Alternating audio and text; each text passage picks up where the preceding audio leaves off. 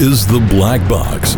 Emergency Response Executive Ken Jenkins draws from his years of experience in deployment, logistics, planning, and after action analysis to take you inside the Black Box.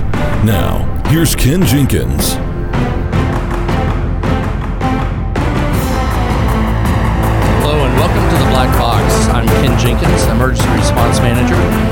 As accident investigators review the black box for critical details on an accident to find out what caused the accident, my goal through the podcast is to dive into the accident response and find out what we can do to improve that response. To that extent, today our topic is the Aviation Disaster Family Assistance Act of 1996. Most people are not aware of this act, and yet it's a very critical uh, aspect to emergency response for commercial airlines and airports uh, now around the world, not just within the United States.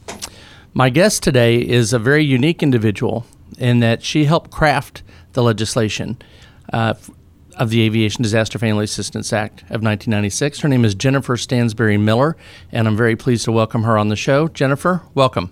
Thank you. Um, I appreciate you coming on. Um, and full disclosure and transparency, Jennifer and I are colleagues and, and friends. We've done quite a bit of collaboration uh, together, and I certainly admire her and um, particularly her tenacity with family advocacy with regards to aviation legislation. As I mentioned, the Act was created back in 1996, but prior to the Act, there were a number of high profile accidents uh, that many of you may remember the crash of TWA Flight 800, ValueJet 592, US Air 427, uh, American Eagle Flight 4184. Jennifer has a unique tie and perspective that she brings, and I'd like to begin today, Jennifer, by asking you how uh, your story with regards to the act and how you got involved with the act um, and the accident you were involved with. Sure thing. Our involvement began after the crash of American Eagle Flight 4184, which involved uh, the death of my older brother, Brad. And the handling of the accident and the aftermath uh, began to raise flags for our family when we did not get the answers we needed from airline representatives. Um, from there, we began to investigate and dig further, including connecting with other family members to figure out exactly what was happening during the aftermath. Some examples would include um, my brother's personal belongings. We have photographs of belongings that did survive impact, but those belongings were never returned to us. What we learned later on was these belongings were deemed unreturnable and not, um, they were a biohazard threat. Therefore, they were incinerated by the airline's um, insurance company. Hmm. From there, um, we understood the gravity of the crash, especially after looking at the photographs and the media reports we had a family conversation around the fact that there was a possibility that Brad's body would not be returned to us, again, given the destruction. What we found was towards, I would say, the second week in November, we were told that positive identification was made of all 68 individuals and that uh, the, the bodies would be returned home that was told to us a day after we were told identification was not yet complete and it could take weeks. Again, another red flag and misinformation uh, given to us. So we helped, we conducted a burial of what we thought was Brad, learning a few months later after meeting with a coroner that we were re- received human remains found by Brad's driver's license that did survive the crash. So, what we did um, in March of 1995 is have the casket um, disinterred from our hometown and sent up to the common burial. The common burial occurred without the family's participation and without the family's knowledge. So, what they did is um, the airline worked with state and local officials and conducted this burial. And reports had it was they wanted to um, to spare the families additional pain. Mm-hmm. And as unique as that might sound, that was common practice during this time. And the great. So I, go ahead. Can I, I just want to ask you a question? In, instead of um, sparing you additional pain, did it create additional pain? Oh, absolutely. And that was just one thing because once we learned that this happened, that created great mistrust for everything in the response process. Mm-hmm. What else did they do wrong and what else were we lied to about? Mm-hmm. So that began an immediate phone calls to our local and uh, state government officials. That began the initial advocacy work to exactly figure out what happened. And that led to months of phone calls and letters and collaboration with the 4184 families when we decided this is absolutely wrong. So the great people from um, US Air Flight 427 reached out to us. And what we learned was our story was not unique, it happened to them as well. And not only did it happen to the US 427 families, it happened to the Northwest 255 families. And then the list grew and grew. So we came together and had a couple of meetings, uh, either on the phone or we would travel to Pittsburgh and we would compare notes and decide what should we do. And from there, the U.S. Air 427 families did obtain our initial meeting at the National Transportation Safety Board in June of 1995.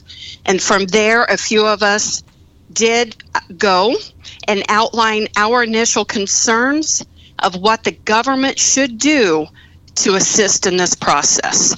And that meeting, along with all the advocacy work from all of the accidents and the lessons learned, helped create the Aviation Disaster Family Assistance Act.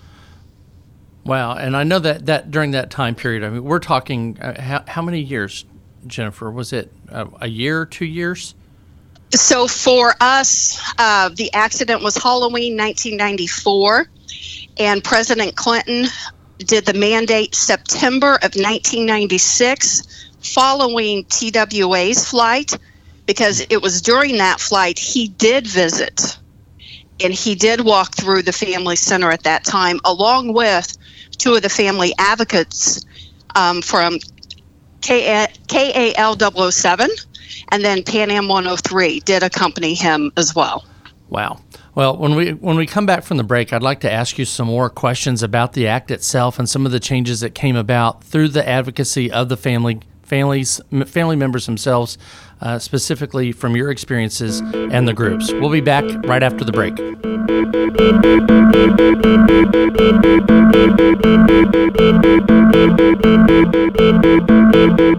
Buckle up. More of the Black Box is next on RNCN.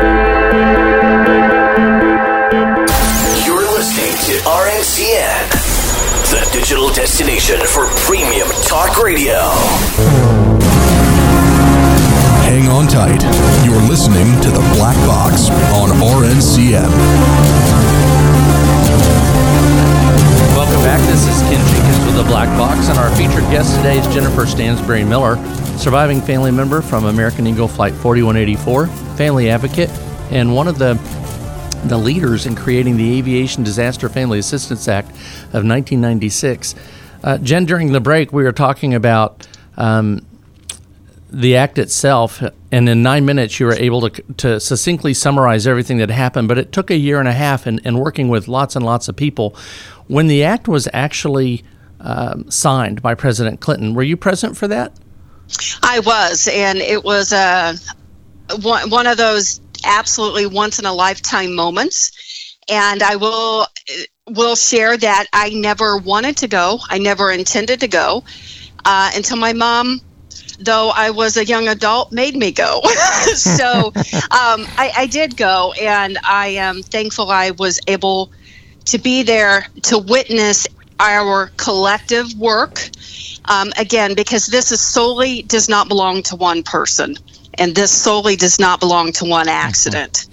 Um, there were so many great people with all of us sharing horrific stories, personal stories that happened to us, and to be there that day and to see a family member be able, uh, Doug Smith, introduce um, President Clinton was pretty spectacular.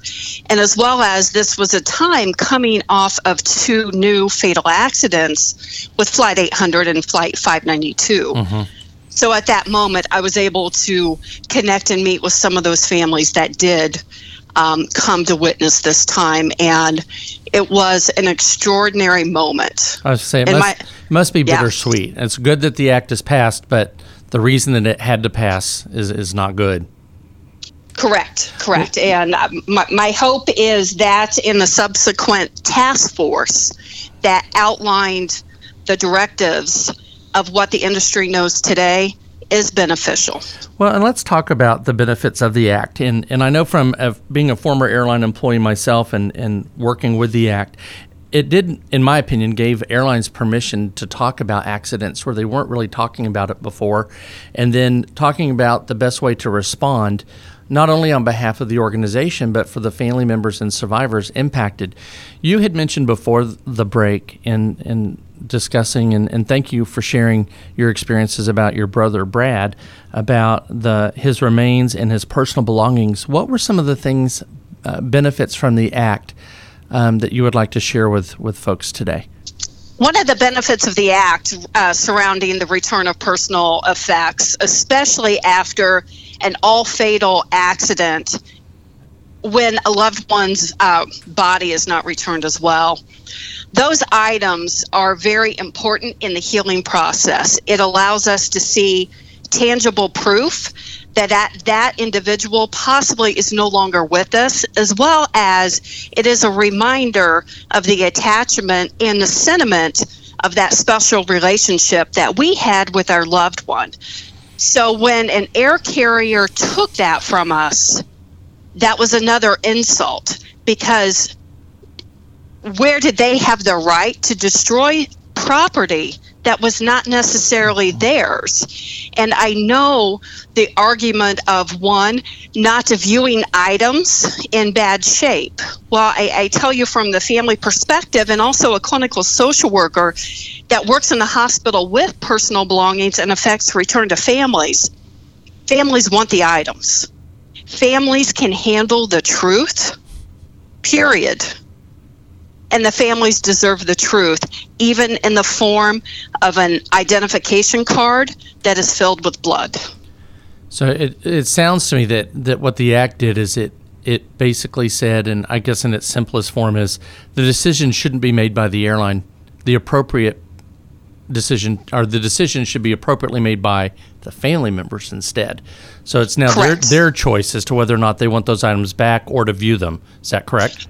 Correct. Right. And eight after or eight years after our accident, uh, American Airlines did reach out to us, and they found um, boxes of personal effects. They they found um, in storage later on, and I, I can say from the family perspective, having gone through the pre-legislated response versus what I know now as a legislated response and how personal belongings are um, are returned, the catalog and going through it is very hard. Mm-hmm. But it's necessary. But it's so much better than what we had, right. which was nothing. Or in our excuse me, in our cases, a couple of items, knowing through photographs there was more but somebody took that decision away from us and destroyed what was left. With with regards to not only personal effects, let's let's zoom out and look at family members in the aftermath of an accident and share with everyone what the number one thing is family members want. Uh, once they learn of the accident and that their loved one's on board, what is the the one thing they're after the most? Information. Hands down, any event, whether it's an aviation crash, whether it's an explosion, whether it does not matter whatever the incident is. those affected want basic information so they can determine where their loved one is and whether or not they survived. And if they did survive, where did they go? If they did not survive, then what's next? And how does the act, or how did the act, well, actually, how does the act today, since now we're coming up on the 20 year anniversary of the uh, legislation itself, how does the act help with providing that information? What guidance is there that you can share with everyone? The biggest benefit of the act, from my perspective, is yes, we had the 800 number when um, our accident happened. Um, I do have concerns with the um, how effective the 800 number is because I understand there are busy signals and, and people cannot just get through.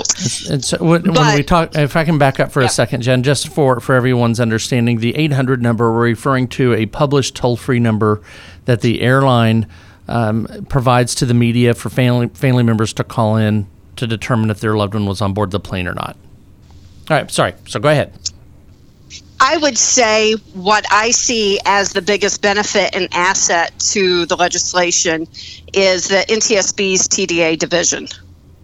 To have the coordinated resource, the briefings, and access to basic information um, during not only the response investigative process, but also long term mm-hmm. is amazing. It is so great to have a source of guidance, but also just resource. If they don't know the answer, they try to find the answer or guide you to the place to go to make sure you get what you need. And that guidance was so desperately wanted by 12 accidents pre legislation. Mm-hmm. Well, and let's you know let's we're going to take a break. When we come back from the break, let's talk more about the National Transportation Safety Board and the TDA, which is Transportation Disaster Assistance, that division specifically.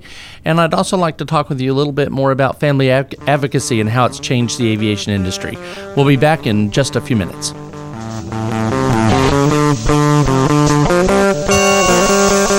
More of the Black Box coming up.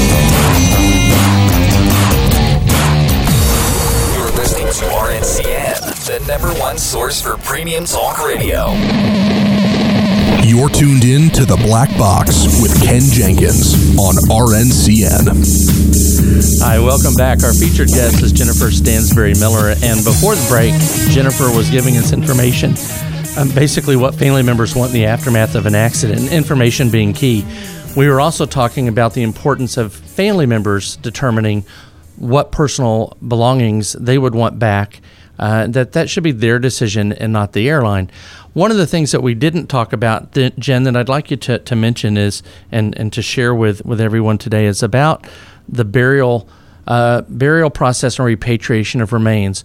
What would have happened differently for you and your family if the act had been in place in 1994? How does it work today compared to 22 years ago? Well, the, the, the biggest benefit of the legislation for my family would have been DNA and having a DNA process to positively identify my brother.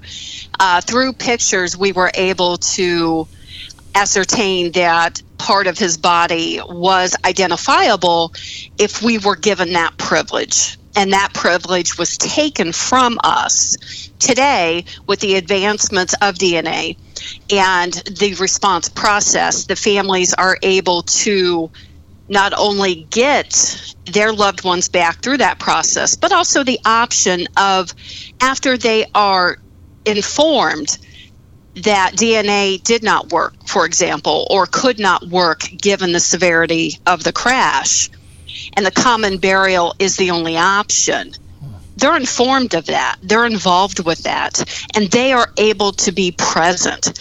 As difficult and challenging as that is, it should be, or, or, or the industry should know it's okay. It is hard, and it is not the choice we want to have our families' remains with essentially a bunch of strangers but we understand that that could be the only viable option for dignified burial. So we're back to information and that that information be shared with families so that those decisions can be made and not be withheld from the family. I mean, in short, I think in 1994 it was 18 caskets of remains were buried. Is that correct? Uh, yes. And, and families yes. weren't notified of that. How anybody thought that that could be kept a secret is beyond me. And, and I'm certainly sorry that your family and that you had to experience that.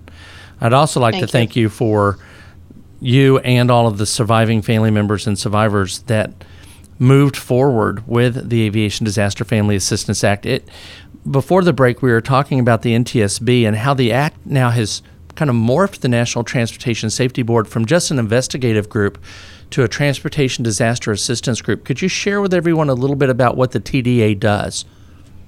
Sure, and I, I will definitely just share from the family perspective on this is they have been again a tremendous resource in helping us navigate our journey through grief and loss.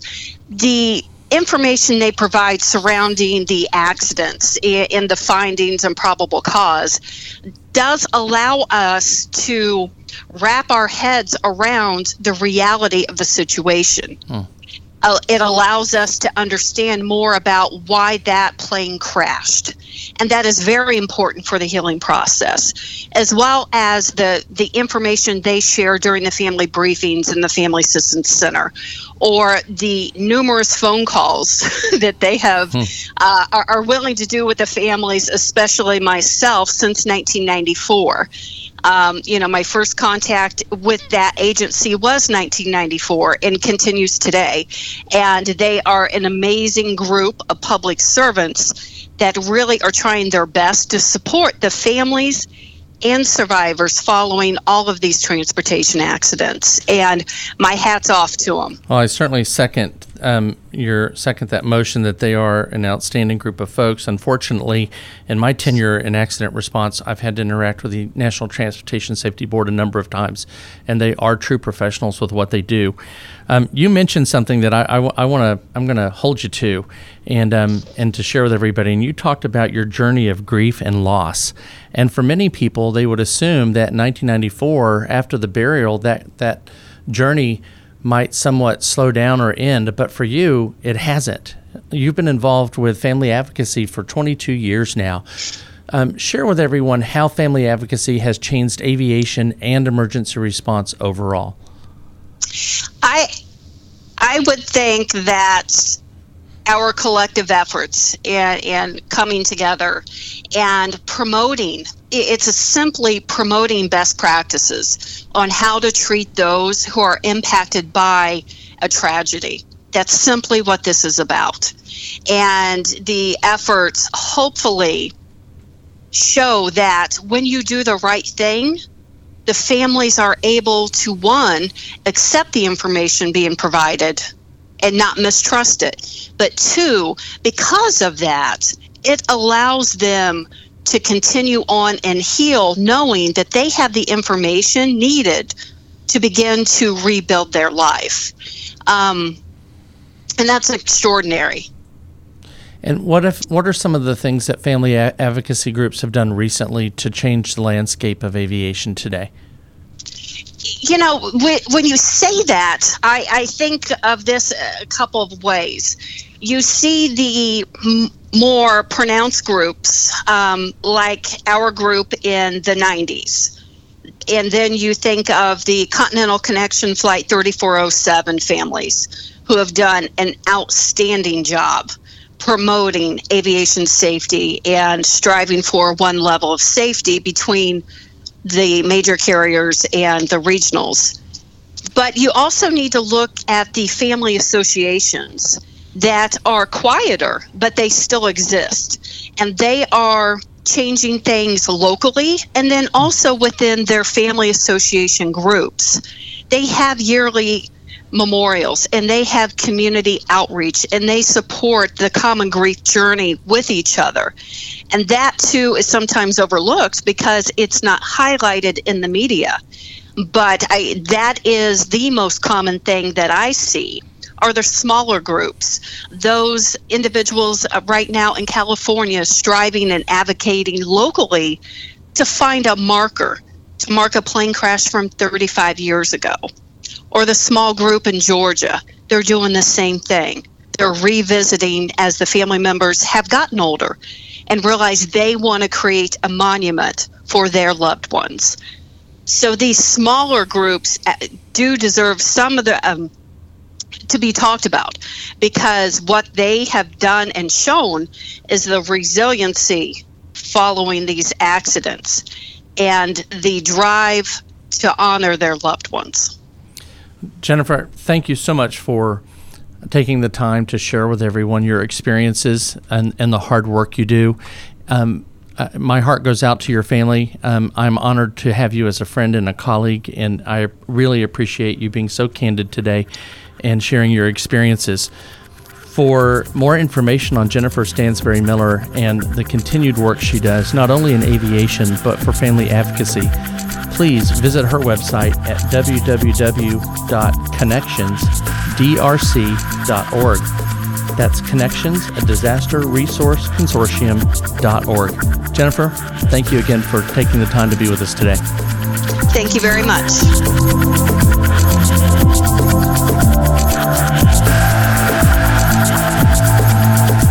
For more information on the Black Box with Ken Jenkins, visit us online at kenjenkinsllc.com or find us on Facebook and Twitter.